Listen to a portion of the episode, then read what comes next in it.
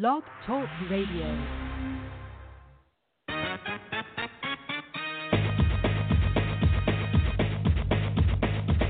Boxing, boxing, boxing, boxing, boxing, boxing. You're tuned into Outsiders Boxing Podcast, where they only gonna give you the realest talking. Boxing, boxing, boxing, boxing, boxing.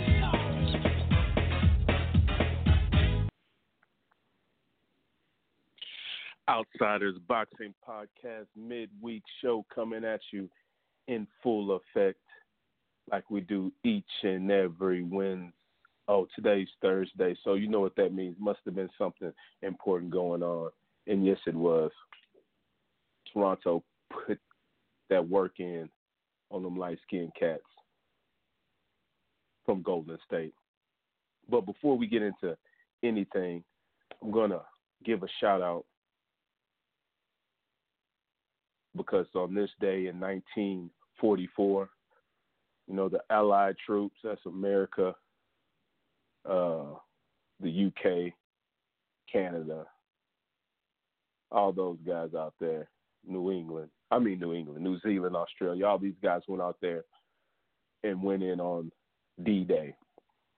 Y'all all seen uh what was that? Ah, I forgot the name of the the damn whatchamacallit show where they run in, they open the gates and boys are just getting yep, yep, picked off. But yeah, this first day that America went out there, started putting work in on those Nazis. So uh shout out to everybody that's still alive that went to there. And uh, you know, it was Memorial Day.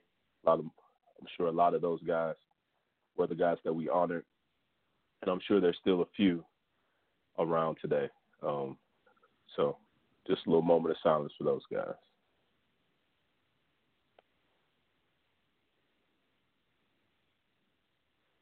Now, on to my week. I'm out here in West Texas, Big Springs, Texas to be exact. You know, I'm chilling yesterday. I'm watching the game. It's about eight o'clock. Mind you, it gets dark around. Uh, you know, it's still light outside right now. It gets dark around nine, fifteen, nine thirty out here. So I'm watching the game. Game starts at eight. Game starting up. Peeping it out, I, I hear a lot of wind. You know, I'm from Houston, so I'm I'm terrified of getting caught by a tornado or something. So I'm hearing the wind. I'm freaking out. I look outside. I open the curtains. Whoosh, it's pitch black outside. Like, what the fuck is going on? I'm hearing wind. I'm looking. I'm like, oh shit. I don't hear no alarms though. So I'm like, all right, let me go downstairs. I go downstairs. I open the door. It's windy as fuck. Sand hitting me all in the face. I can't see shit. I gotta run back in. So I go to the front desk. I ask the lady what the hell's going on. This is a dust storm. I've never seen no shit like that in my life. I was scared for a second. When I realized it was a dust storm and it wasn't a tornado, I was good. So so I'm glad to be here today. You know, to talk a lot of boxing because we got we got a good little we got I won't say a good we don't have any great fights going on. In fact, you know, this is almost laughable of what's going down this weekend. But we have a lot that's going on in boxing and a lot to talk about. So we'll see. We'll see what's up with the fam if they're gonna get in or or not. You never know with these guys. I'll put in a call, see what's going on. But first of all, it's International Boxing Hall of Fame, Hall of Fame weekend, and uh, you know we never we never really do this. I think this is probably the second time that we were that we were able to do this, but we're going to go ahead and give a shout out to all the people that were, you know, that are inductees this year, 2000, uh, the 2019 class of the International Boxing Hall of Fame. And how the Hall of Fame goes, you got five categories. You got the modern guys. I think that's from like 89 to the present. You got the old timers, which is 42 to present. You got the pioneers. I guess that's anything after uh, 1942. It might even be 1842. Who might even be uh, no, I think that's 1942. Then you got the non-participants, which are like the trainers, the um, you know, the promoters, guys that are in boxing but they're they're not fighting, and you got the observers, which is the media, you know, guys like that, journalists and stuff like that. So this year, you know, the inductees are Donald Curry, um, who was uh, I think he was a unified welterweight champ at one time. You know, all these guys are a little, little older than me, a little above my time. Um, you got Julian Hawk Jackson. I think he was like 50. Uh, he's 55 and six with 49 KOs. He's one of the guys that was giving boys the blues. I've seen a little bit of stuff on, you know, on YouTube. You know, like I said, a little older, a little older, a little before my boxing time, and also James Buddy McGirt, who had something crazy. I think he had like 70, 80 fights, something like that. Uh, he was,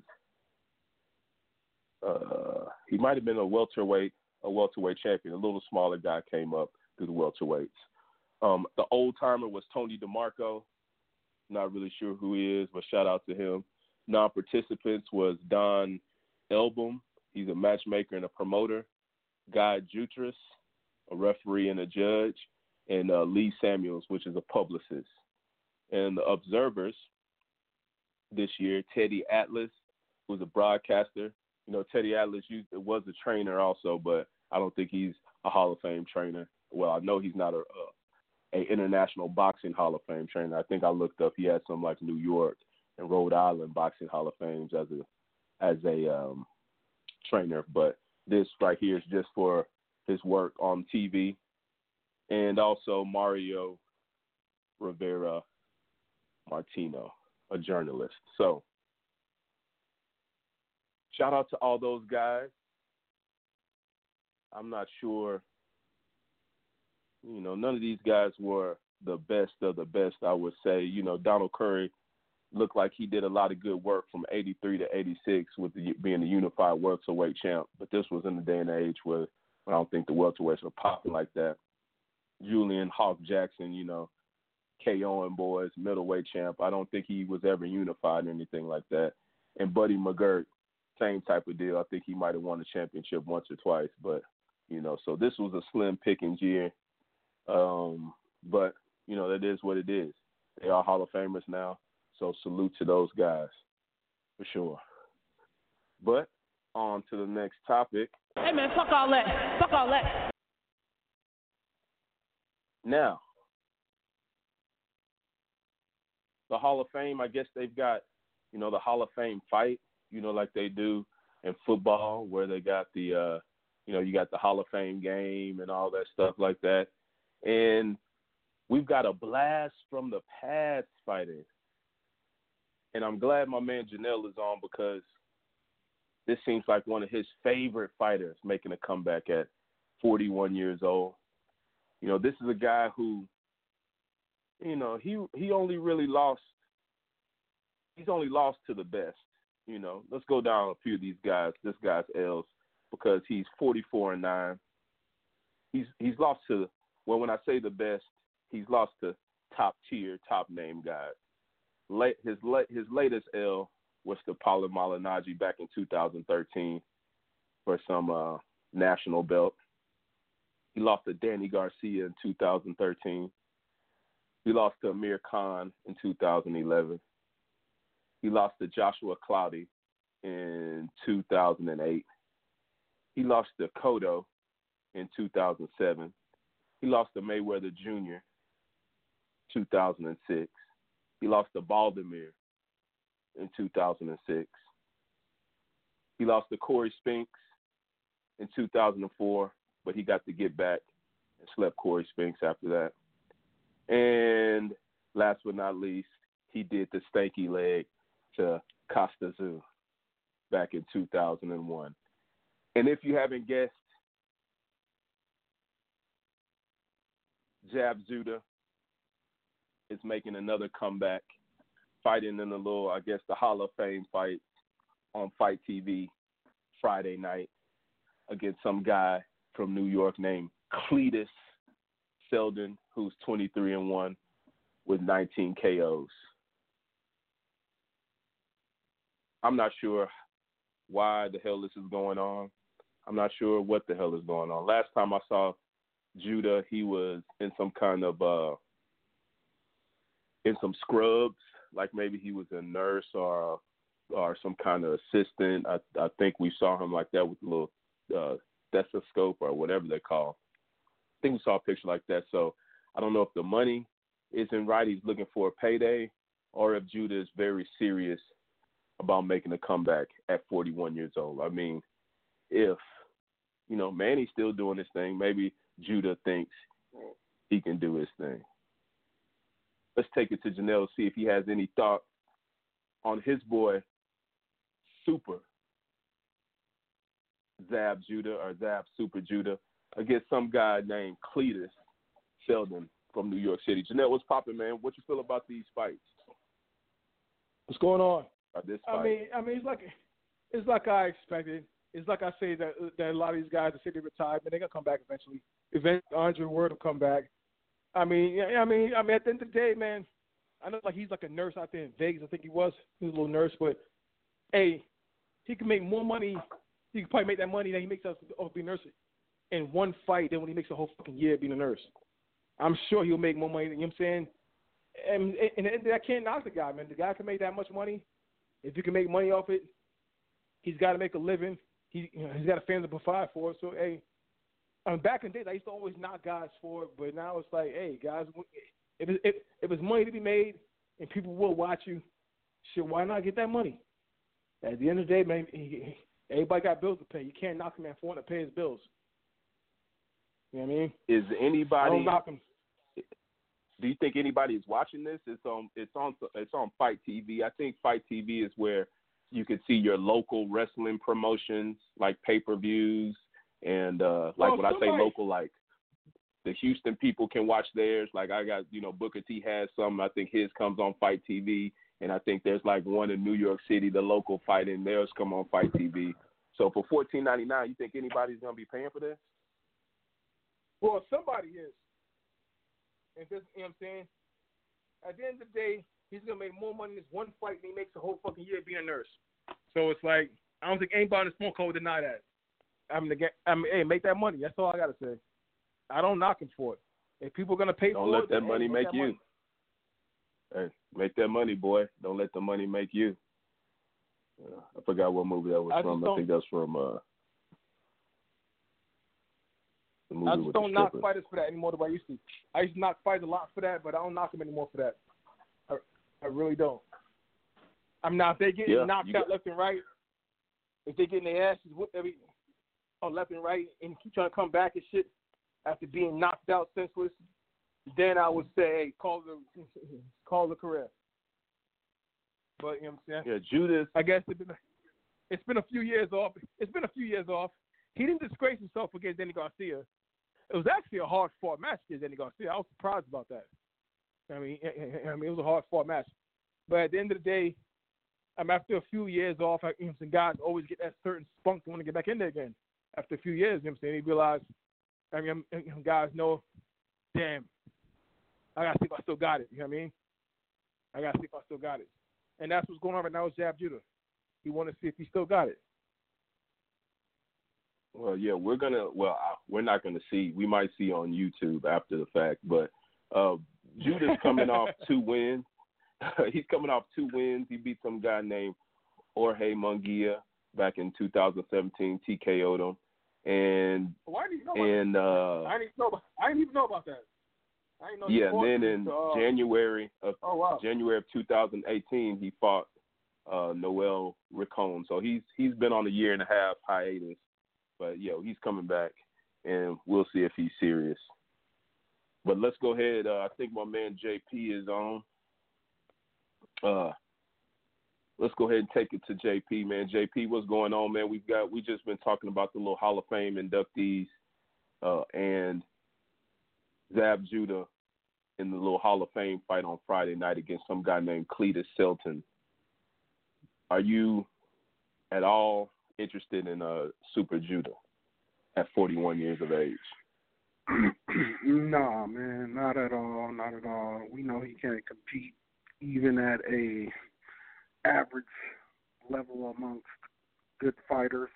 So no, not at all interested in what Zab's going to do. But I am interested to hear who's on that Hall of Fame inductee list. What are what are some of the notables off there, Willis? Uh, well, you know, let me go ahead. I'll I'll go ahead and say it again. We got uh Donald Curry, Julian Hawk Jackson, okay. And uh, Buddy McGirt are the fighters. The old timer was uh Delgado, some guy named. So it's like five little. It's five five sections of uh for his modern pioneer, non-participant, and observant, and old timer. So the old timer was uh Tony DeMarco. Uh, the non-participants was Don El- Elbaum, uh, was who's a matchmaker, uh, Guy Gutierrez, who's a referee, and Lee Samuels, who's a publicist.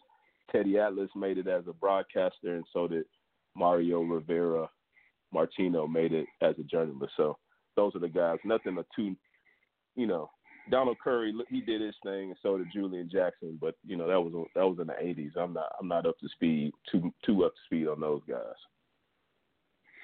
Yeah. Now Julian Jackson is one of those dudes, and I'll speak for myself and say that I didn't see a lot of his career. Of course, probably because I'm not old enough. I'm born in '82. Secondly, I don't know if he ever made it to that like you know elite echelon of career wise. I know he held some belts for some time, but that man has a lot of highlights. Whatever he was doing, he was knocking dudes out. So that's one thing I know about Julian Jackson. Buddy McGirt still around the sport, uh, making his contributions to to the sport. I don't know how good of a fighter he was necessarily. Um, a lot of times you see trainers, fighters who become trainers, they usually aren't that great of fighters similar to how you see coaches in other sports. Um, player turned coach. He was uh, seventy three and six. Oh wow, forty eight well, That sounds pretty good. That sounds pretty good. Yeah. Sounds pretty good. But you know, it's usually a Steve Kerr, you know, something of that level. You know, a, a Joe Girardi for the Yankees. Um, what's my man? Uh, Dave Dave Morgan, or I think his name, whatever the Dodgers guy is. But uh, yeah, there's usually an average ball player and makes a pretty good coach. You never see a stud player turn a good coach. But uh, yeah, man. Yeah, I don't think. Uh, yeah, I don't think he was a stud, no, nothing like that. This guy Donald Curry, like I don't know who he is, but I know if Donald Curry was a unified, the unified welterweight champion, it looked like for at least three years and he's uh, yeah. 34 and six though. He started catching them L's after that, but he was going strong for a little bit. Teddy Atlas. Now I was wondering, man, why don't I see Teddy Atlas? Nobody using Teddy Atlas in their corner. I'm wondering this because you know Teddy Atlas has given us some great sound bites. You're a fireman. We go to the fire and all that shit, right? You know, and it's like it looks like Teddy is a really motivating type uh, corner man, you know, a trainer. But obviously, Teddy doesn't have any clients, so I've wondered why. So out now on YouTube, you can catch Teddy's podcast. I don't know if it's podcast, but he has a YouTube channel where it's just basically him and some other dude talking boxing, similar to what we're doing. Um, Teddy is, uh, I want to say, crazy about boxing. He's like too deep and too into boxing. Teddy talks for about hour, hour and a half straight about nuances and and uh to add to that to another story, man. There's old there's a video on YouTube, the Cus Psychology. Uh, Cus famously known as you know, to our generation at least, as Mike Tyson's uh, mentor, the guy who took Mike Tyson out of Brownsville and had him living in the house, and that's Cus D'Amato. Cus D'Amato um, brainwashed that boy. Patterson brainwashed him, right, Willa? So you know what I'm talking about.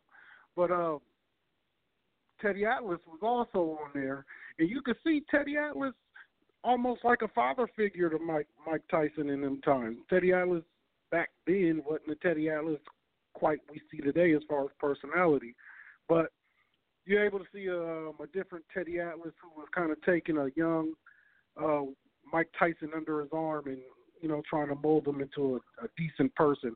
I think if Cus D'Amato would have never died at that time, we might have got a great great champion, but died a little too soon. I think. On to you, Willa. I'm sorry. I'm sorry to cut you off. I got one thing about the Cus D'Amato, Tyson, and uh, and uh, Teddy Atlas thing.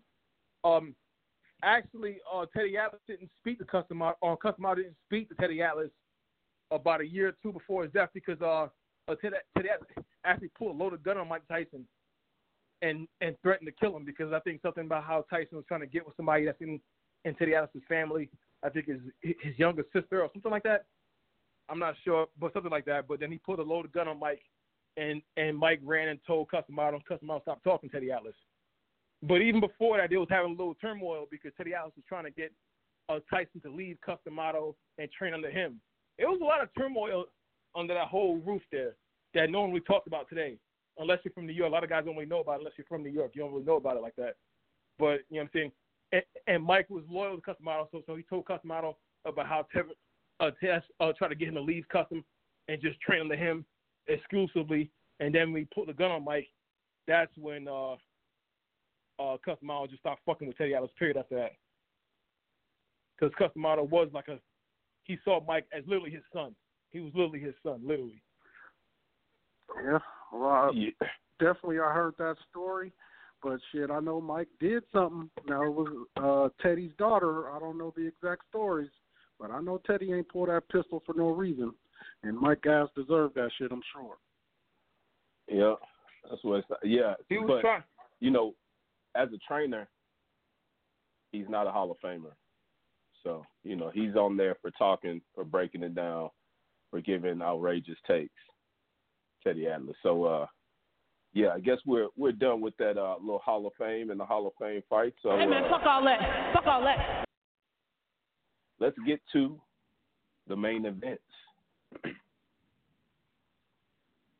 Gennady Golovkin, 38 1 and 1. 38 Canelo and Canelo, I like to say, is fighting some guy named Steve Rolls. He might as well be fighting Janelle Parkinson, as far as I'm concerned. We don't know who the hell this guy is. Janelle might be able to give this guy Steve Rolls some work. He is 19 to 0, but he's only got 10 KOs. Is anybody going to watch this fight? Does anybody care? Janelle, do you care about this fight at all? I know Gennady was your boy for a while there, but do you have, you know, do you care about this at all? Um, of course I'm gonna watch it because I'm a boxing fan. I, mean, I don't know who this guy Rolls is, but of course I'm gonna watch. I'm gonna see how good Eddie Glock is, or with his new trainer. I think his new trainer is trying to make him look like a black guy as far as fighting finesse and shit. It was kind of like it was kind of like watching uh, Rocky in uh, Rocky what was it, Rocky three with uh, Apollo Creed started training Rocky, and and she's um, how to fight like a black guy and be more finesse and shit. You know what I mean? I was watching the um thing on DAZN the other night, and I saw I'm like, God damn, he's trying to he's trying to transform Gennady Golovkin into like a literally a black fighter. It's like, man, you don't break. You know, what I'm saying? it's too late in his career for that. Really, it's too late in his it's too late in his career for that. You know what Jonathan I mean? Banks. Yeah, if we saw the drills that he had, he he had Triple G doing, is like, you know, that's not Triple G's game. Triple G's game is not like trying to be like a black guy, trying to be finesse. So it's like he gonna he went from Mexican style oh, to black style. Well, the black style is being finesse and, and being quick with your hands and being. If you saw that video, if you saw with the little clips, if you go on the Zone app and you watch exactly what the, the little drills he was doing, I'm like, God damn, he trying to have. And Triple G was breathing hard. after the exercise, he was breathing hard. And I'm like, damn, it's like, that's not his game, man. That's just not his game. And I mean, it could backfire, but of course, I'm gonna watch to see how he do. Oh, Jonathan Banks in his corner, and I want to see. I'm this guy is not really any comp for him in my eyes, but still want to see how he looks because from what I've seen in that video, it's like that's not what you do with Triple G at this late in his career. Of trying to transform him, I just don't think it's going to be a good idea. Is he going to get the KO? Well, yeah. I mean, I don't know much about the guy he's fighting. You know, I don't know anything about the guy really. I've never seen none of his fights. I never even heard about him until this book, this fight was booked. You know, that's crazy. That's crazy. JP, man, are you gonna be you gonna be watching this, checking this out at all? This is almost as bad as the Judah Cletus Seldin fight. I will be tuning in, and I disagree with Janelle. Uh, Jonathan Banks is not like it ain't like it's Floyd Mayweather Senior or you know like some dude who classically trains black fighters. Jonathan Banks most notable project and the guy he's probably spending most time with is Vladimir Klitschko. Uh, Jonathan Banks is a derivative of the Kronk Gym. So I don't think that fight style from there is necessarily, and that's also Lennox Lewis. So I don't feel that fight style is, you know, let me dance around and do the Ali shuffle on you. The fight style is more let me stay behind my jab, come in behind his jab, double up on his jab, and drop his right hand that's what you've seen with Klitschko. That's what you've seen with Hearns. Um, a lot of the more notable fighters. And it's, you know, I heard Banks talk about. It. He said, "Look, I'm not here to reinvent the wheel here, but we want to give Gennady a little more, make him a little more harder to hit." Um, Gennady in the fights with Canelo had his best moments when he was quote unquote fighting black style versus Canelo. When Gennady started, decided to be Gennady and be in there, and I'm gonna just come forward, a fighter like Canelo who could get off in flurries with some impressive clean shots is going to be able to sway the audience and, and judges doing that. But when Gennady said, you know what, I'm gonna just keep these gloves on. I'm gonna just be jabbing. I disagree. I'm gonna. Ju- uh, how so? Finish, finish. Hold on, hold on, Janelle. Hold on. So yeah, that's that's where I'm at with that part of it. So yeah, I'll definitely be tuning in, and for the same reason as Janelle to see if Gennady is able to make does he look different. You know, that's what everybody's going to be tuning in to see. I don't think you know Jonathan Banks is not stupid. You don't come in with a dude 36 years old and say I'm going to turn you into Floyd Mayweather. No, he's not going to do that. So the the adjustments will be uh marginal, you know, slight, but I believe it will you'll you will see a different Golovkin who who may be a little more jab, you know, a lot more jabs and a lot more right hands. You know, that's that's my my guess. Go ahead, Janelle. Well, I disagree when you, you said you about disagree. how um, I disagree when you said about how um he was looking better. He was trying to be like a black guy because he got no credit for that in the rematch he got no credit for being like a black guy staying outside and working the jab. It, at least in the first fight, he got a draw. Uh, oh, when he was being himself and being a stalker. But when he started being a, a yeah, black guy staying outside, using the jab and moving, he got no credit. He got he, he got no credit for that. But he that's no the credit. judges. That's boxing politics. That don't got nothing to do with what really happened in the ring. Because we all know what really happened. Oh, He got According that to I think everybody. according to Willard, Huh? uh, Canelo won the rematch. Yeah, Canelo Yeah, won the Canelo- rematch and, and, and and got to draw the first one. Like like I said, he's Oh, 38. please. Canelo and Canelo. Fuck out of here. See, Hey, let's take it to Canelo getting fighting let's take- Gennady on a curve. hey, whatever, dude. Let's take let's take it to the club. I think my man RC's out here. RC man, we're talking about this uh Golovkin Lil G versus Steve Rolls fight. You tuning in for that one, man? Oh man, you know how it is when you get me on a Thursday. The only little G I know is Gabriel Flores from out here in Stockton, California, about two and a half up from me. That's the only little G I know. But unfortunately, I'm gonna keep my zone subscription just to watch this fight. And given the fact that you you could it's the business of you never know somebody could pull off an upset as we've seen with with uh, J. Rock Williams and and Hurd, and as we've seen with Doughboy Ruiz and Anthony Joshua. I'm not buying into the upset as of that right now, even though upsets will be a big part of all of sports, as we've seen what Toronto did yesterday to Golden State. But um, nah, man, I'm really hyped for it though. And, uh, that, I, I, there ain't no we neither. There ain't no we. I'm the only person who's been on this train. So you and JP, you guys talking about we? No, there ain't no we. There, there, we we. I'm French Canadian. We we. No hell I'm French no. Canadian no, dog. We is too many people. We is too many people. That's all I know. So, um, Uh, but no. yeah, yeah. Uh, uh, other than that, look, man, Willa, you know, as I sent in the group message we got about about uh, OTG where we came from. I ain't never been sold on on Triple G, so I don't expect to see what he did against Vanes Martirosyan.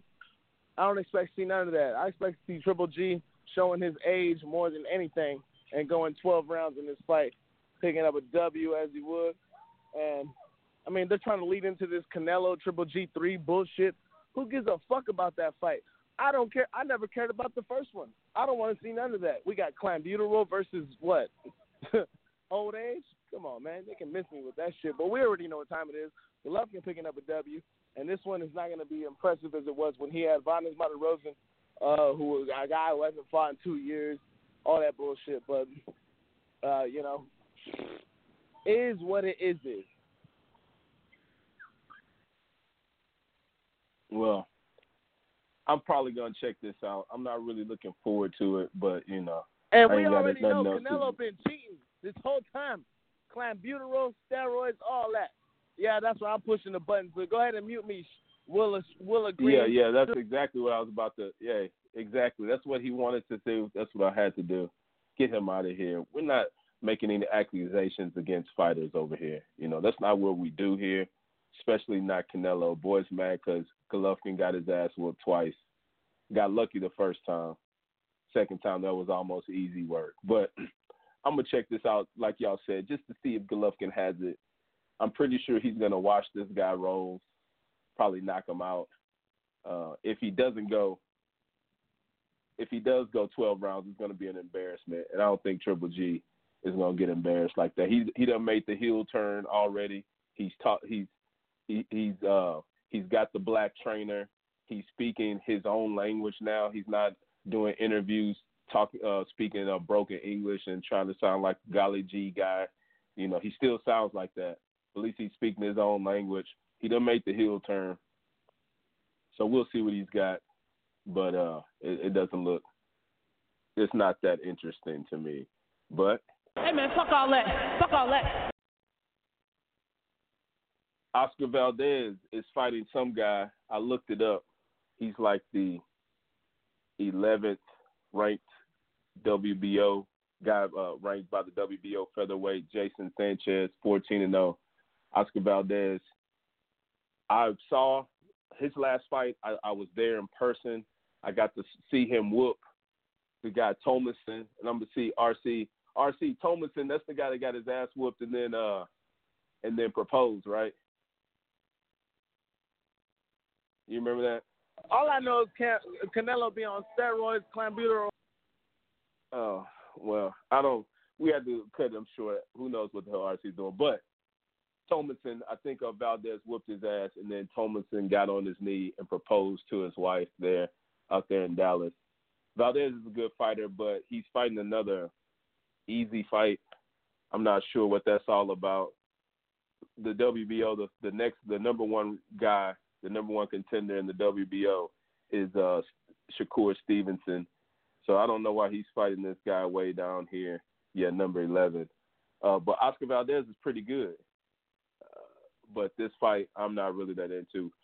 Janelle, anything on that Yo, what's Valdez up? Sanchez? Anything on Valdez Sanchez? I'm not really too into the fight, but of course I'm gonna watch it just because I'm a boxing fan. Okay. ESPN.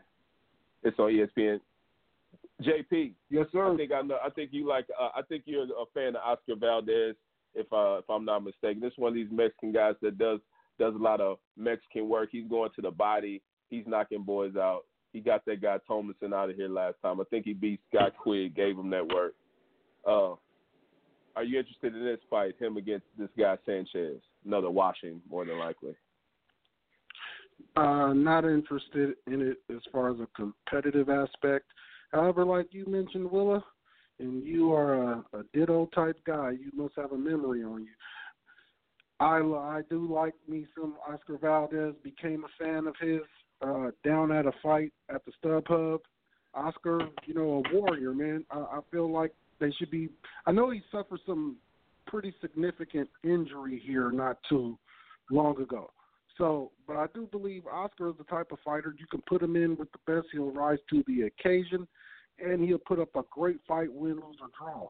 So this is one of them blood warrior type dudes that you can you can turn into that Gotti if if you play him right. See, they might be trying to season them and marinate them and trying to keep that old. It's though I'm, I'm not sure if those still there, but you know they they yeah he's uh, 25 and 0. Yeah, trying to keep the O. You don't have to do that with him because he's going to resonate. His warrior spirit will resonate with us all. Let him go, man. Let him go fight the best, win, lose, or draw. But he's going to fight. Now, if you, you might go out, maybe gets knocked out cold. You don't know. But he is going to fight. So I do like me some Oscar Valdez, and I'll be watching just for that. Yeah, Valdez is one of those guys that he does he does do a lot of good work in there, and he and he's gonna fight, and he's gonna get punched, and he's gonna it's gonna be a good fight every time. So I saw him live. I'm a fan of his, and so I'll definitely be checking it out. He's probably gonna watch this guy Sanchez, 11th ranked. Uh, but like RC said, you never know. With the game of boxing, has been very funny this last couple of weeks. And speaking of, Hey man, fuck all that. Fuck all that. getting into the news part of the show, we got AJ finally speaking out, speaking up, and uh, we'll just go directly into it. This is from AJ AnthonyJoshua.com. Andreas Hale, SportingNews.com, here with the heavyweight champion of the world who has four world titles, Anthony Joshua. Anthony, you're here for the Povetkin fight. You're here to um, announce the launch of the zone. Yeah. But there was some madness on stage. What was that with Big Baby Miller? Oh man, never mind. That was an old one. I think they hold me on that one. Well, my bad. Let me try to pull that up. we'll bring that. Hold on, hold on, man. Yeah, we'll bring we'll bring that back in a second, man. I was uh, yeah, I hit that too hard too at the same time, but we'll bring that back in a second. Let's go ahead and talk about because I'm I, I do have it. I'm gonna bring that back. Harrison versus Charlo two is off. Harrison somehow messed up his ankle, I believe. He's getting surgery after talking all that noise. I was very interested in the fight. No boys might even been thinking about going to it. But I'm very disappointed. I was looking forward to that. Now he's fighting some guy, Cota. Um, you know, not even some guy we've never heard of. But, you know, the fight's still going on. JP, how disappointed are you in this? And, uh, you know, because I know we were looking forward to seeing the fight. Man, definitely looking forward to that fight. Some real bad blood.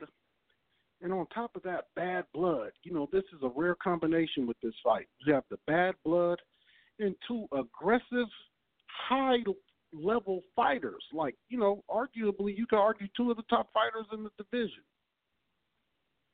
So, man, I was really looking forward to this. You're gonna have uh Jamel coming in there super determined feels he was robbed, feels his titles weren't rightfully taken from the champion, and I felt the same.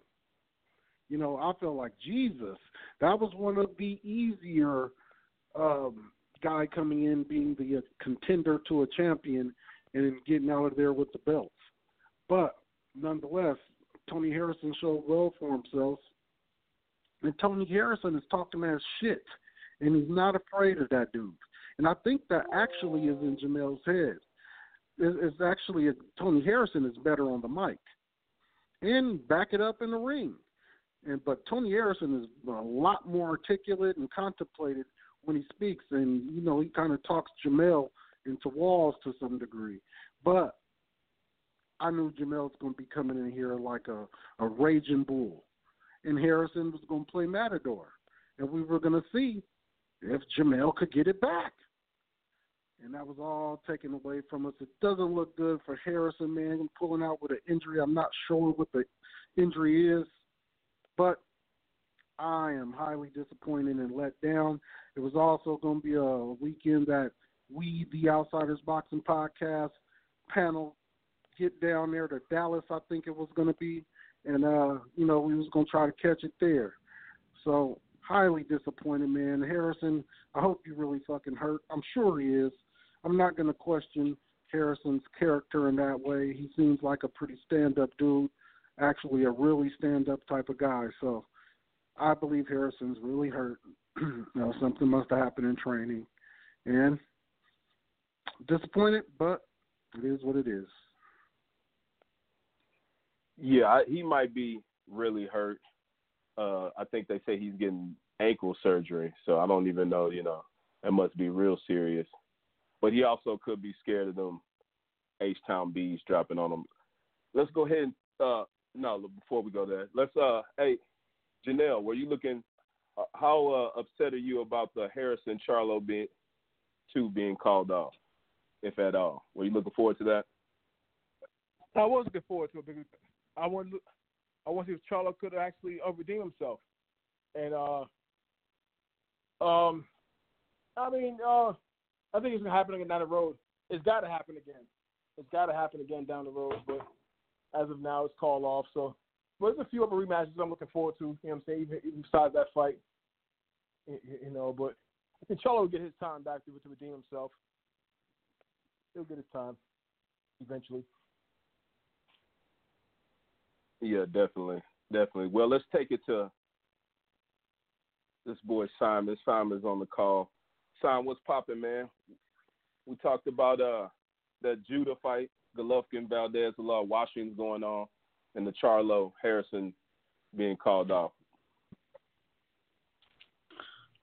I mean, yeah, man. I mean, uh, things happen in life, you know. Uh, no reason to stress about it, you know. Uh, I know a lot of people are gonna come up with assumptions and everything, but you know, uh, for now, you know, take a man for his word. I mean, I don't, you know, see why he would be ducking you know that fight when there's a rematch clause, so it's like he's got to fight him eventually anyway. But um, you know it'll happen, and you know we'll see what happens with that fight. You know, uh, you know I do think with that fight, a lot of people don't want to acknowledge the fact that Charlo didn't fight a great fight that night the first time, whether you think he won or not. You know, uh, I thought to be honest, the fight wasn't that good either way. They just happened to give it to the challenger, you know, and uh people were mad about that. It wasn't necessarily that oh Charlo clearly won or this and that. It was just that you know people were mad at that the guy with the belt got his belt taken away. But you know when I watched the fight, I thought both guys didn't look that good. I could see why either one would get a decision, but they just gave it to the guy, you know, that was a challenger. But you know, we'll see what happens uh, moving forward with that. You know, um, you know, I do think that uh, Charlo, you know, at least leading up to the fight before the, you know, the injury and everything, I do think he was trying to pump himself up, where he was, uh, you know, trying to make himself believe that he was going to knock out Harrison and all this stuff. But you know, I mean, you're gonna you all of a sudden gonna knock out a guy that you didn't even drop you know, good luck with that, homeboy. But uh and also, you know, guy when the guys take L's, man, it's it's hard on them. And you know, guy like Charlo, he was feeling himself a lot at that time, and uh he had to uh reassess the situation. You know what I mean? Uh, if I, had if I had some advice for Charlo, what I would tell him is just uh, you know, um, stay away from Chris Brown and focus on boxing. But um, I did hear that AJ exercised the rematch clause. Yeah, hold on. We ain't talked about that yet. We're Oh, we're, okay. we're not there yet. We're not there yet, my man. So yeah, Okay. we'll go ahead and Okay, let's go. yeah, yeah. Let's pivot. We want to bring that in, bring that in right now. But as far as the Char- the Charlo and Harrison, let me close that out real quick by saying I was looking forward to Charlo put it giving that payback to Harrison. And when he said he was going to knock him out, I believe he's probably going to knock him out. Uh, Charlo, like Tom said, was feeling himself. He was feeling himself too much, and he was humbled. They took it away from him, and I think that's what he needed. You know, he cried out there. He put his feelings out, and I think that's when he said he don't even play video games because he hate losing. I think that's the type of guy he is, and I think that that not a I, I wouldn't say it was a robbery, but I, I believe he won the fight. But that feeling he got, I think that's gonna wake him up. I think that's exactly what he needed. But on to the next Just one. face it, your hometown boy lost, man. Face it. He did lose. I get think, and I him, think, you know? and I said, and I said that's what he needs. I said he needed that. He needed that. But let's go ahead and go on to the next. Hey man, fuck all that. Fuck all that. Like Simon said, you know, jumping a damn gun. AJ came out, had a little interview. We were gonna bring it in last time, but had the wrong shit. But I got it this time. Let's go ahead and listen to this interview and then talk about it afterwards. This is from uh, AnthonyJoshua.com. What's happening, people? I hope you're well, live and direct from New York. Still out here, it's the afternoon. Uh, it's a nice day outside. A few days after the fight, we've had time to reflect, think about certain things.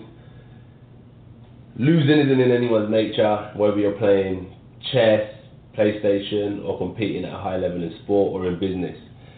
And I took my first loss. How to explain that feeling?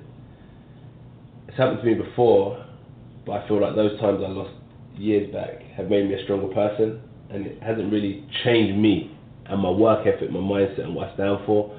Um, the people I'm still loyal to, my trainer Robert McCracken, um, my amateur coach at Finch ABC. Still going to work with these guys. They're still going to teach me everything I need to know. They've done a great job for me, not only inside the boxing ring, but mainly as a human. They really developed me as a person, which is important. Um, these guys have been with me for years, my whole management team, and to my supporters as well. I'm not going to change on you and that's any different and change my ways. I'm still me, I'm still the same old Anthony Joshua. Not speaking in third person, but I'm still the same old Anthony Joshua, the same motivation and trying to better myself through boxing. So, about the fight, look, the whole training camp team pulled together and done a great job. I started my camp off in Sheffield, which I normally do anyway. Was working there for about six weeks, seven weeks, cracking on. Come to New York, continue my press tour.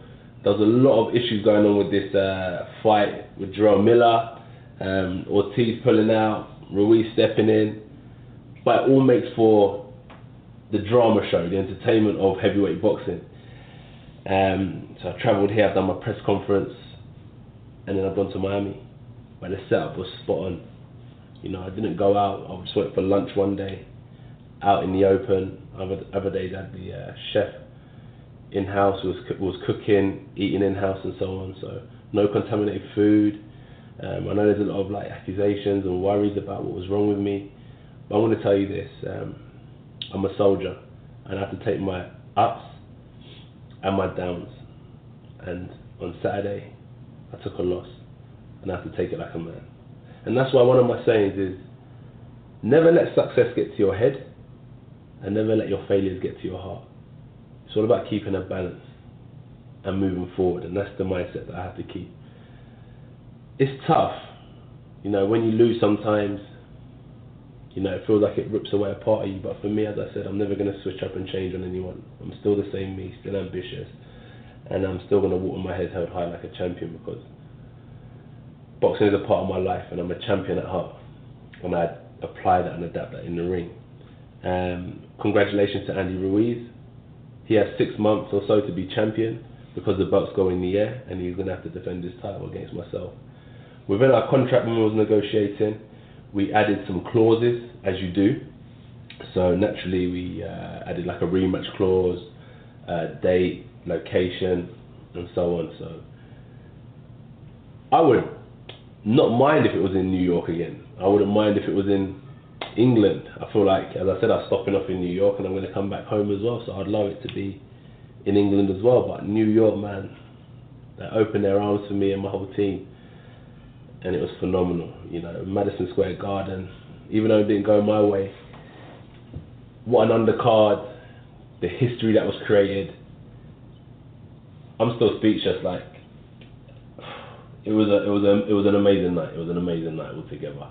You know, from the changing room, was in the Knicks changing room space, warmed up really well. I had no panic attack. Like I'm not that type of person. You know me, and that's why I say, and I'm going to keep on saying, is that I have to take my loss like a man. No blaming anyone, no blaming anything. I'm the one who went in there to perform, and my performance didn't go to plan.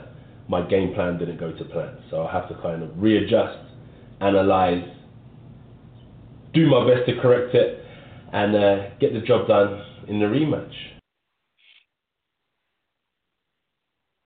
And there you have it. Anthony Joshua's exercising the rematch clause against heavyweight champion Andy Andy Ruiz Jr., making no excuses. And uh, you know, if you want to, if you break that down, I think he's admitting to getting knocked down or knocked out during training camp because he he said every other every other you know rumor that was going around he said he didn't it, it didn't happen. He said he he stayed in the whole time. You know there was the rumor that he might have been partying a little too much. He said no i stayed in the whole time. You know he said he didn't have a panic attack. You know there was the rumor that he was he had a panic attack before then. You know he said you know he said everything everything else that, any rumor that it was it was wrong he said that he didn't he didn't do it and so that the only rumor that he he, he didn't dismiss was him getting knocked out.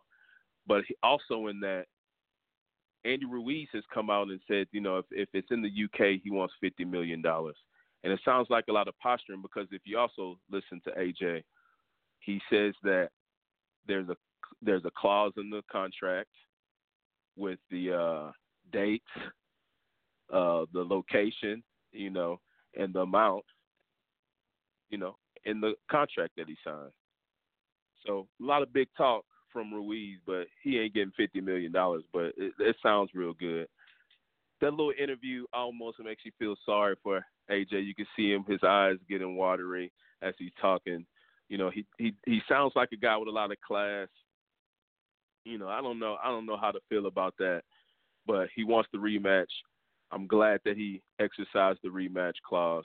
People were saying that they just heard it from Eddie Hearns and they didn't believe it and that he didn't want he didn't really want it.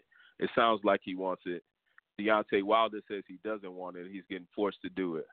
But there's a lot of there's a lot of stuff. There's a lot in there. JP, how do you feel about that man? Break that whole, whole thing down for us. So basically, I'm I'm I'm I'm right. It's to be one or or the two. Now he dismissed the panic attack shit. I never believed that. But what I said all last Sunday is that was a guy that I had not seen before, and I thought we had revision being history to be a solid foundation for the fact.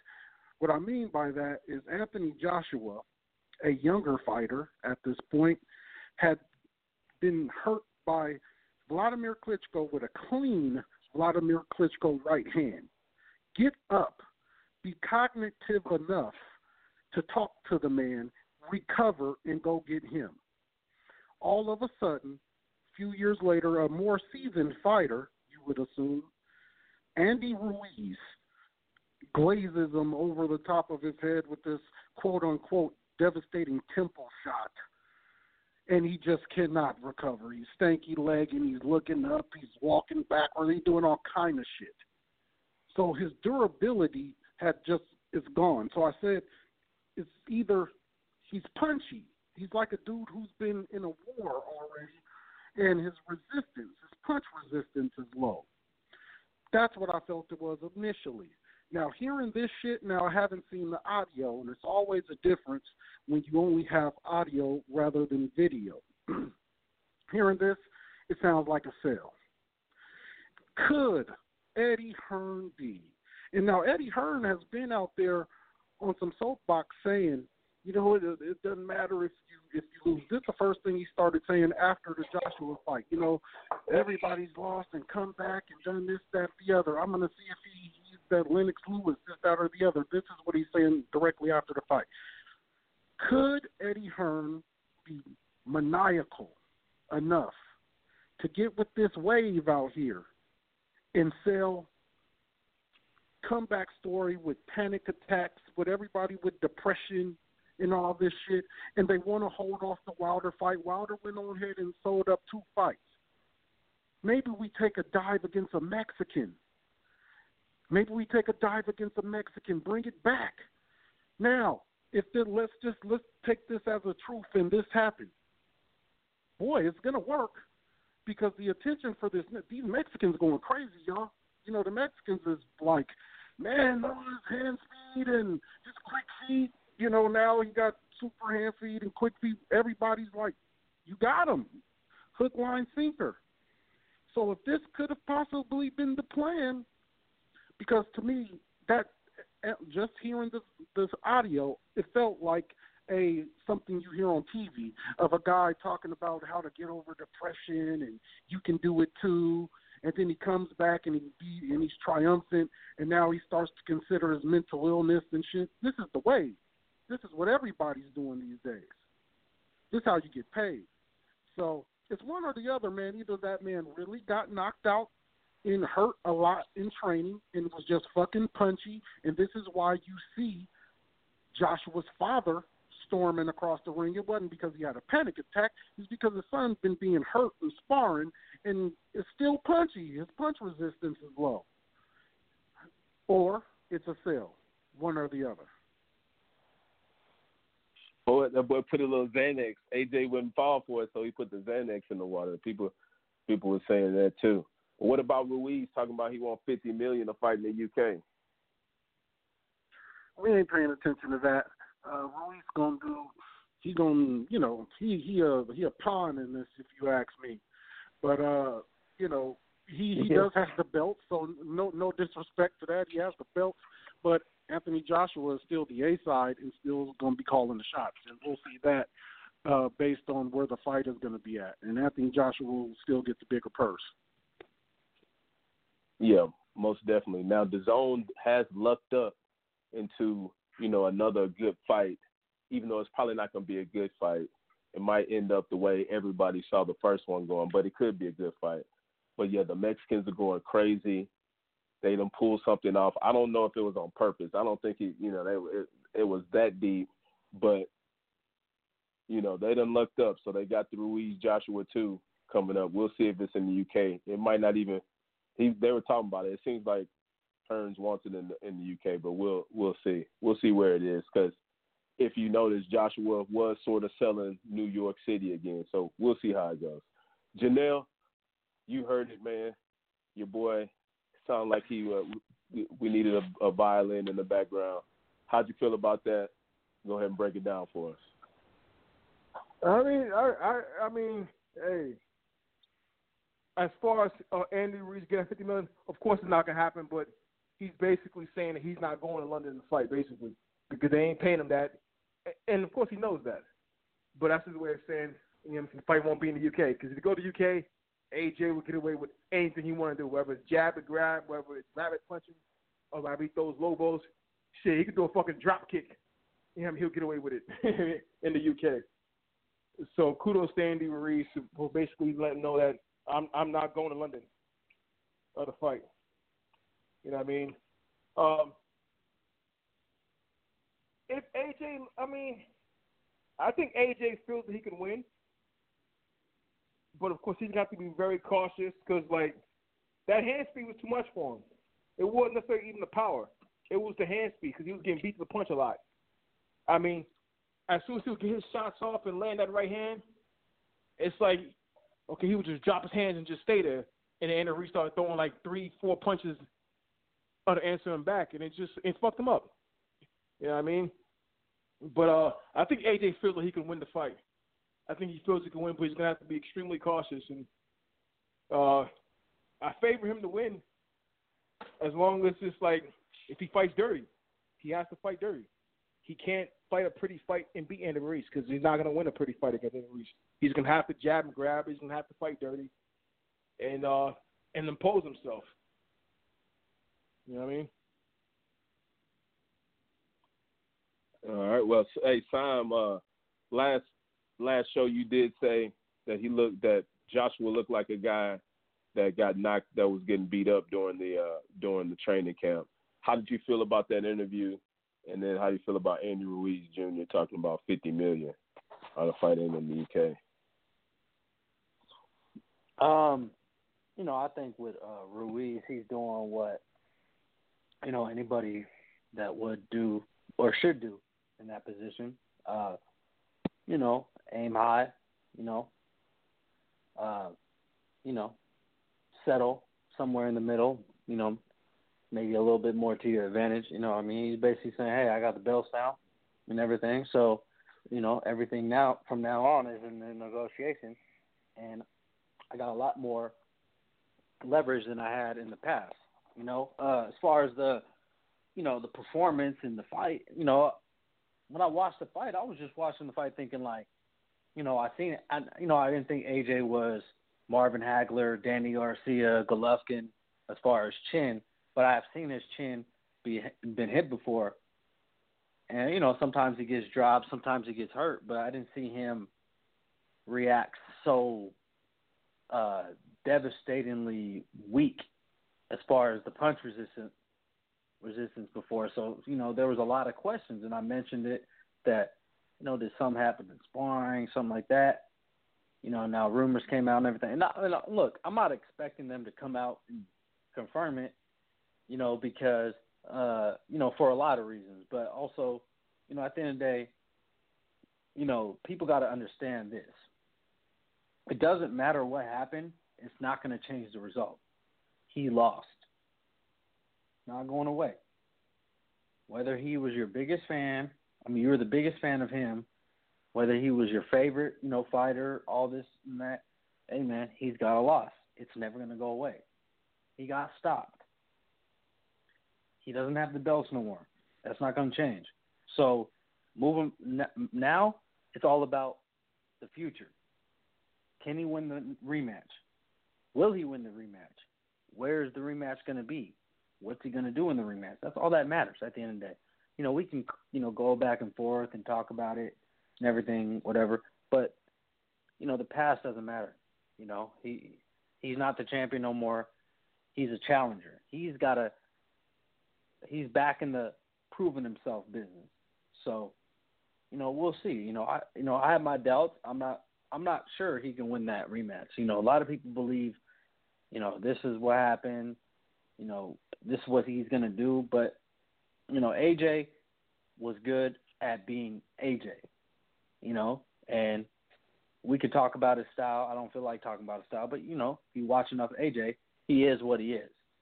To me, he's never been a guy that um, can do more than what he's good at, you know, and which is, you know, an aggressive an imposing, physically strong, big guy, heavyweight that takes you out.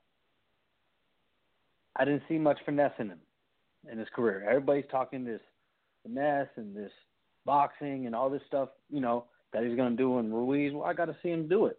If he does it, I'll give him the credit. But until he does it, I'm not going to give AJ credit for doing that. You know what I mean? I've never seen him be a Tyson Fury or something like that.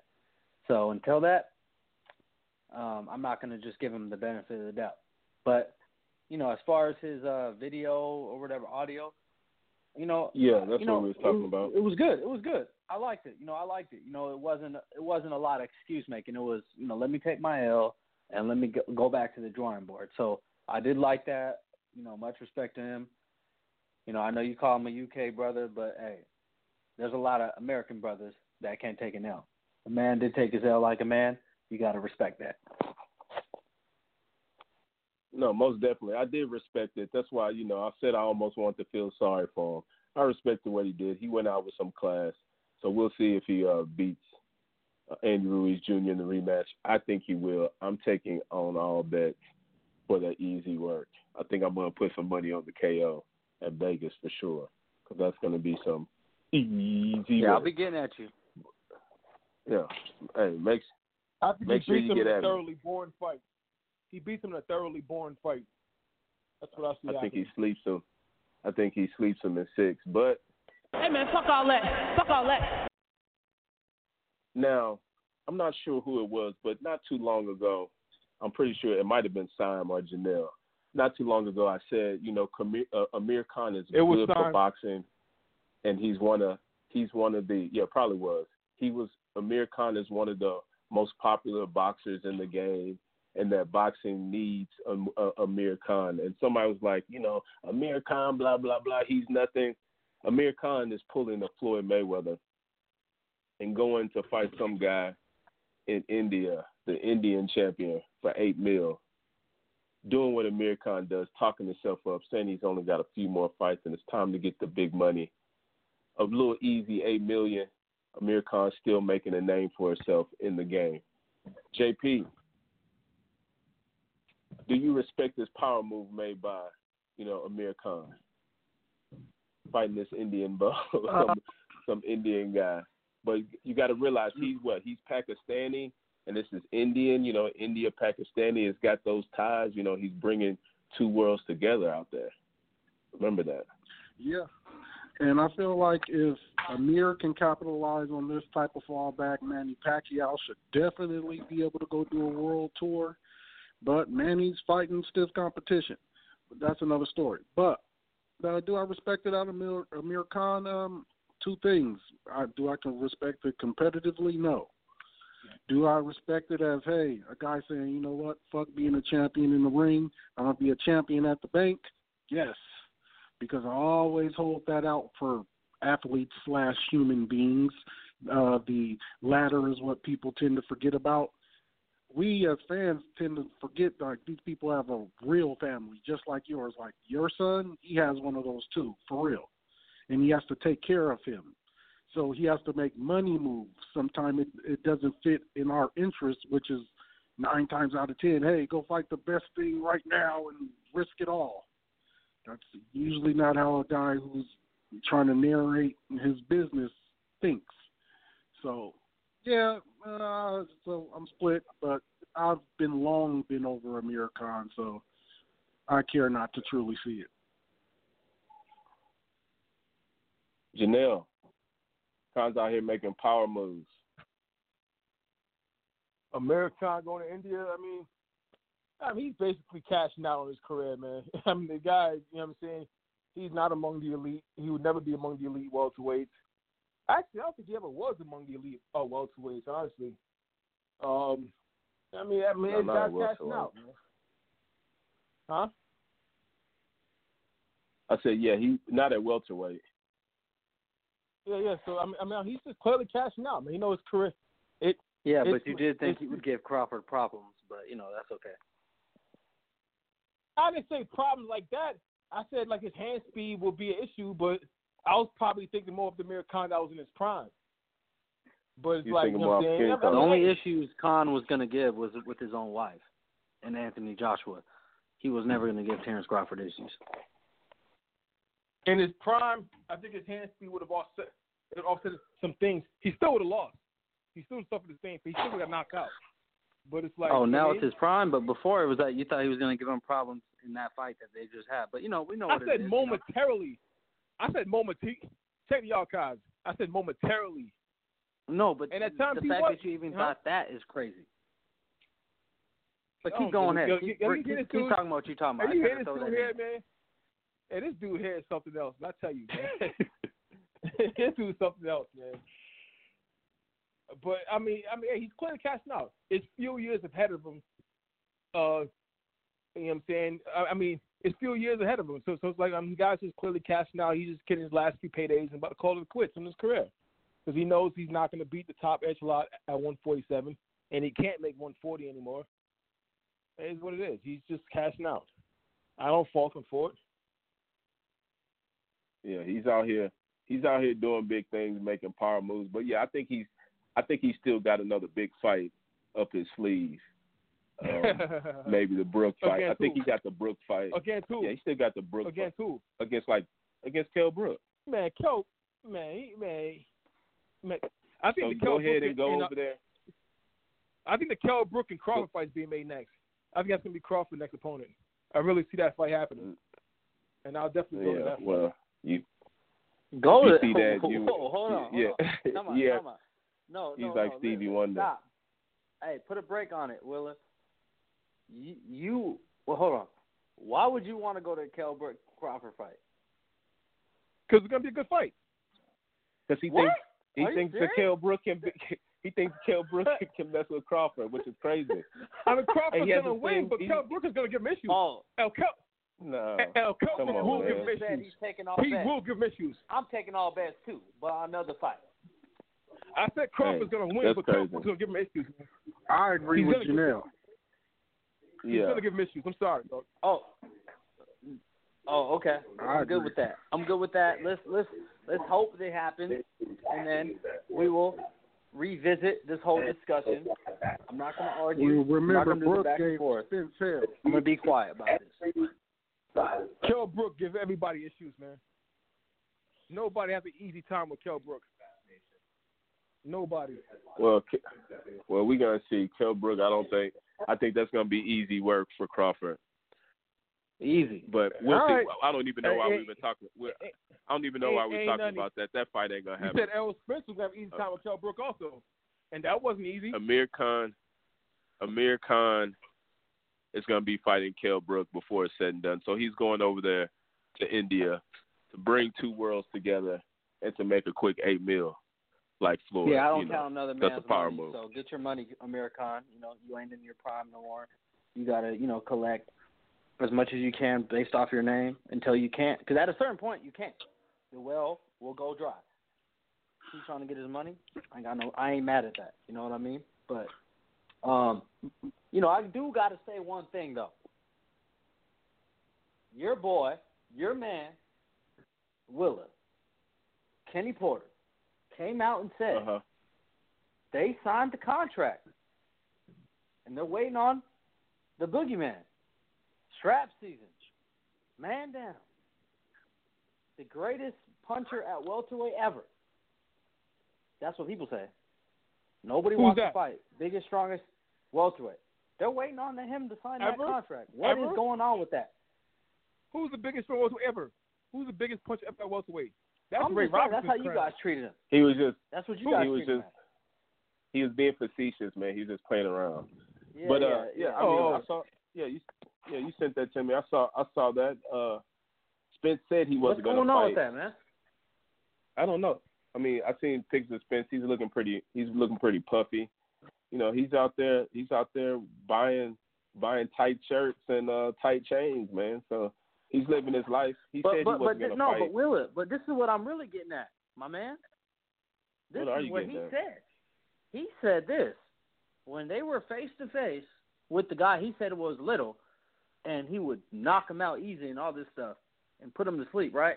He told him. He said, "Why would I fight you when I can knock out Shawn Porter and go the easy route?" Well, now it sounds like he's taking a long time to sign the contract to go the easy route. What's going on? So you Yeah, I don't mean, want that's what I just- Crawford, and you don't I want think that's what we were route. talking about. I think he's gonna be. He. I think he was waiting on. He was waiting on. He was waiting on. He was waiting on Manny, and then he didn't want to fight. So I, I'm sure the fight's still gonna happen, and I'm sure it's gonna be the next fight. But he just, you know, I don't think that's that big of a deal. Kenny Porter's putting the pressure on as he should, but I don't think No, that's but that this big is the a deal. thing, dude. The date was August, I believe third. Bro, we're in He said he ain't fighting August third. He already came out and Oh, said he so wasn't fighting that day. No, but that's So we my just point. gotta move Why on. is he getting pushed back? Who knows? He who knows? I don't know, but I don't think it's because he's I scared mean, to fight. Janelle, hey, think Janelle thinks. I don't agree with this. Janelle thinks that there may be some Canelo things going on. He thinks Er- uh, Spence might be trying to do the the two weight class thing. He might be trying to go forget Shawn Porter. I'm just going to go straight to Canelo.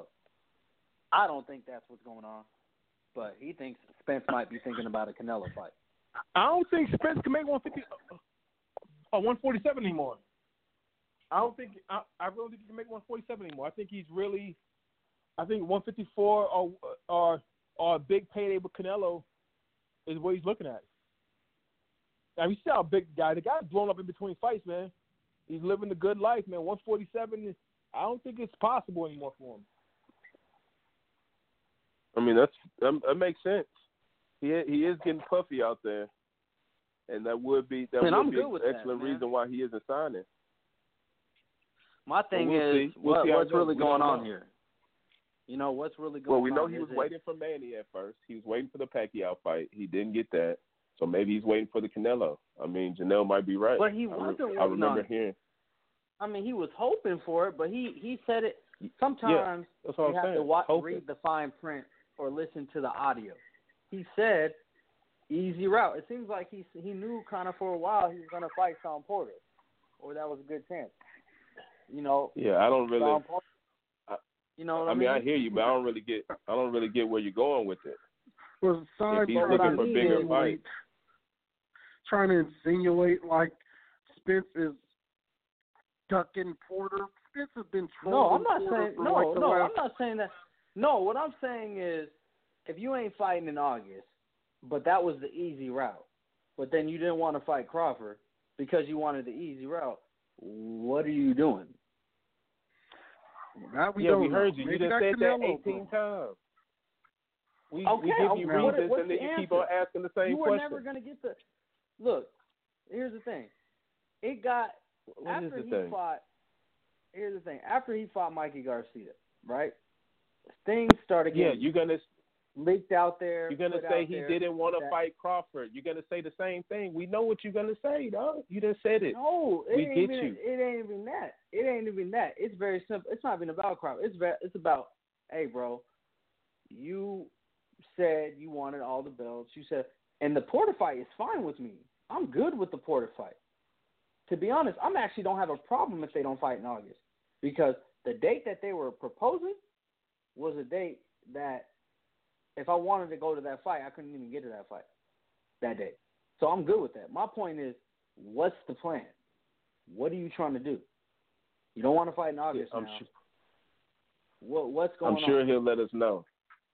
I'm sure he'll let us know, and we'll see. I'm Okay. sure it's gonna be I'm something. It's gonna be I a need a- fight, I and need if a it's not a fight unification, man. worthwhile, then we can do. I need a I mean, we can't give it to you. That's all I need to know. I need I need a I wouldn't unification. doubt can't that give you the Canelo. reason. You know, I wouldn't doubt the It needs Canelo. Canelo's probably coming down. Canelo's been getting smaller and smaller as he comes down from when he fought Chavez. I believe Canelo probably could make a catch at 156 or something like that. You know, maybe 157. But I don't. And Errol, you know, Errol could come in at 152.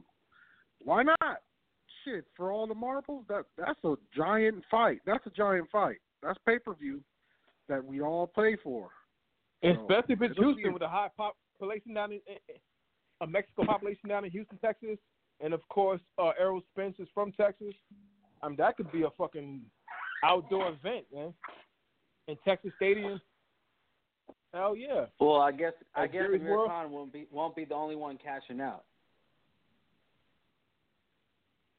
I mean, hey, I, I mean, hey, I think a lot of guys see armor or see chinks in Canelo. A lot of guys do. A lot of guys do, and rightfully so. Because of course, in saying, I think he feels like he could really win the fight. I think El Spence. I think he loses, but I think he believes that he could really win the fight. I think he's just gonna get overpowered. Well, well, we'll see, man. I think we were talking about Khan anyway. Khan making major moves. So we'll go on to the next one. Sam said he wanted unification. Hey man, fuck all that. Fuck all that. We got some Hey, but how unifications you going know? on. He got. Hold on, man. How about what you this? talking about? We, we ain't done. Ain't I'm no, saying- hey, we on to the next. It's a light heavyweight. What you heavyweight talking about? that's in the works. A tournament in the works. How about that? I don't know if I ever talked about that yet. Well, actually, I didn't. But it's a light heavyweight tournament that's in the works with Kovalev, um, uh, Bivol, um, all, all top light heavyweights. I read it earlier online. I was like, oh, that's going to be very interesting right there. It's going to be like a super Yeah. six for light heavyweights. Yeah. Oh, well, we'll see what's that. We can we can talk about that, but we were talking about unification, and that, and and we've got a big fight that's going to be coming up, and I think it's going to be in Dallas, Texas, in July, I believe. Maurice Hooker versus Ramirez for unification at 140. I think this is going to be, I think this is going to be a, an excellent fight. I've been looking forward to this. Hooker is a guy that that I like. Went over there to uh went over there to the UK and won that and won a belt. Can't remember exactly who he who he who he beat, but he gave him that work. Went over UK, won a belt, fought who was uh Hooker's last fight? I think he fought somebody good after that in their hometown, gave him some work. Hooker's a good guy. Ramirez, I'm not that's RC's boy out there in California. I, his last fights, he's been looking a little weak. He's supposed to be going up. So we'll see. I think that's a good fight. Um, I, I think that's going to be an excellent fight. Maybe we'll see some type of fight of the year because both of these guys are going to go at it. Um, and but I think Hooker's got the skills that's going that's going to win this fight and be able to unify. Hey JP, we got a big fight coming up. Hooker versus Ramirez. How do you see that one? I mean, not, I guess you don't have to make a pick, but you know, are you interested in this fight for the unification at at uh, junior welterweight? slightly interested. I'm a, you know, I guess I'll make an early prediction and take Ramirez. I think he's just going to be able to out tough Hooker, you know, slighter build, and Hooker won't be able to get from him all night long. But um, yeah, yeah, I'm not too high on Hooker and not too high on Ramirez. But I do think uh, Ramirez will win a, a fight that kind of have to test test Hooker's toughness, and he just won't be able to hold up to it. Hey, uh, Sam, how do you feel about that fight? No, I like that fight. I think it's going to be a very entertaining fight. Um, I agree with JP. You know uh, about that. Uh, you know, I lean towards Ramirez. Where you know the thing with Ramirez is he's the type of guy that if you can't, um, you're gonna have to get a, his level of respect. You know, with with your punching power for him to not be able to, you know, eventually p- impose his will on you. And I do think Hooker don't have the type of punching power to get that type of respect. So I do think Ramirez will eventually impose his will on him. But I do think that fight will be very entertaining.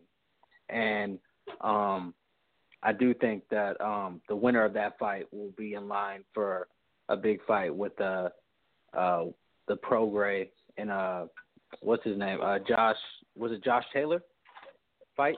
Yeah, Taylor. So, yeah. So I think um, it's going it's going to lead up to a you know eventually a very big fight at 140.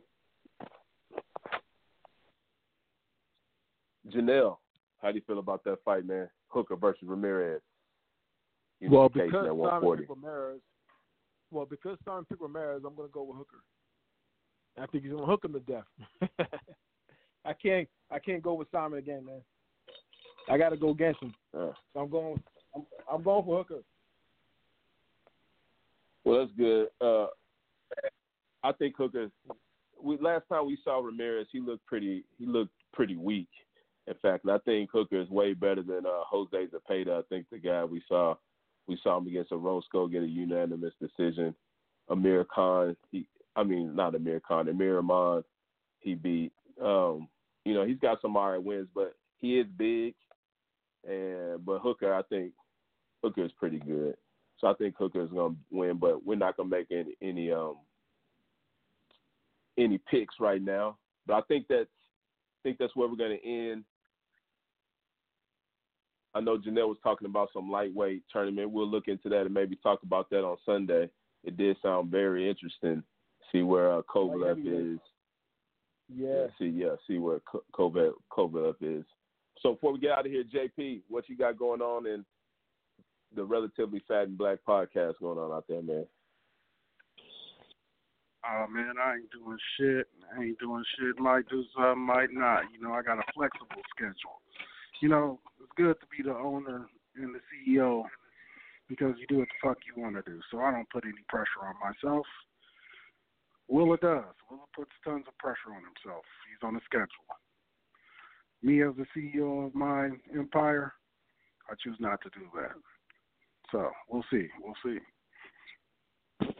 I feel you. Hey, I feel you. To each his own, man. So, uh, Son, before we get out of here, anything else you got?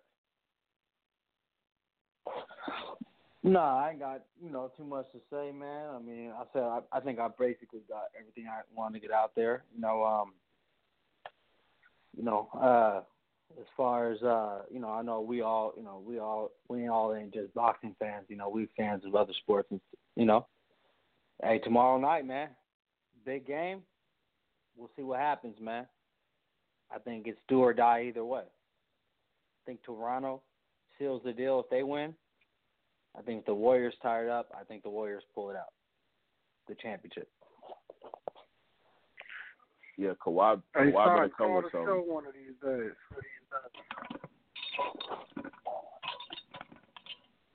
Uh, let me know, man. Just hit me up. Sure. All right, that's how that's how we're gonna end it, man. Outside of the boxing podcast midweek show.